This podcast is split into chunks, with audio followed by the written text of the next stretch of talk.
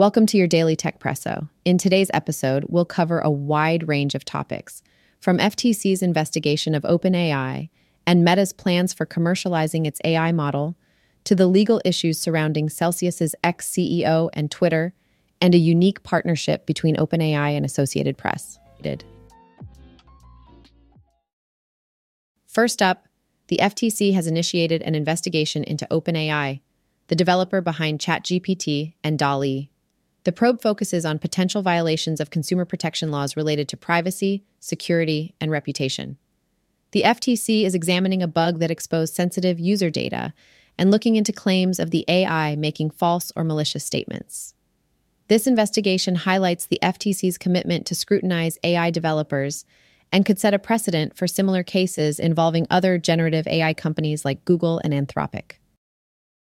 Next, let's talk about Meta, the company formerly known as Facebook. Meta is reportedly planning to launch a customizable commercial version of its language model called Llama. This move aims to compete with AI creators such as OpenAI and Google. According to Meta's chief AI scientist Yann LeCun, the shift towards open source platforms could reshape the competitive landscape of AI potentially leading to more tailored AI chatbots for specific users. While initial access to Meta's commercial AI model is expected to be free, the company might eventually charge enterprise customers who want to modify or customize the model. In other news, Alex Mashinsky, the founder of Celsius, a cryptocurrency lending platform, has been arrested and charged with various counts of fraud. The allegations include securities, commodities, and wire fraud. Additionally, Mashinsky is being sued by the FTC, CFTC, and SEC. The accusations involve misrepresenting the nature of his company, manipulating the price of Celsius's proprietary crypto token, and misleading customers about the safety, profitability, and risks associated with depositing crypto assets.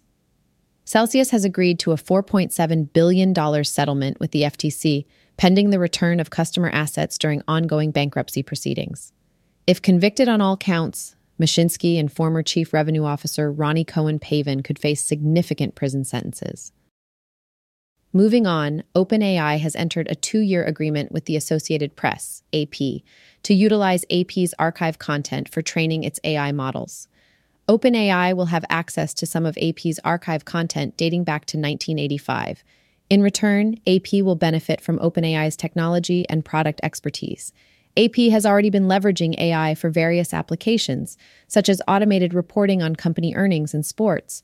However, AP clarified that it does not currently employ AI in the production of its news stories, leaving some questions unanswered about the specific applications of this technology under the new agreement.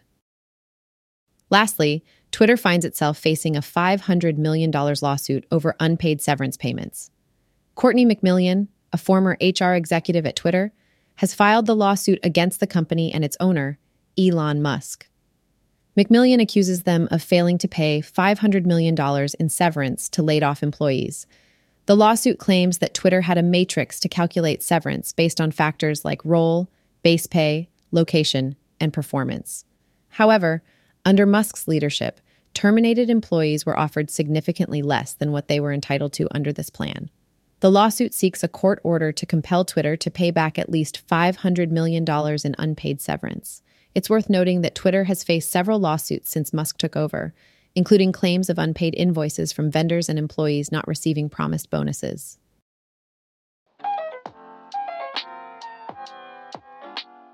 That wraps up today's Techpresso. Thank you for listening, and we hope to see you again tomorrow for your daily dose of tech news.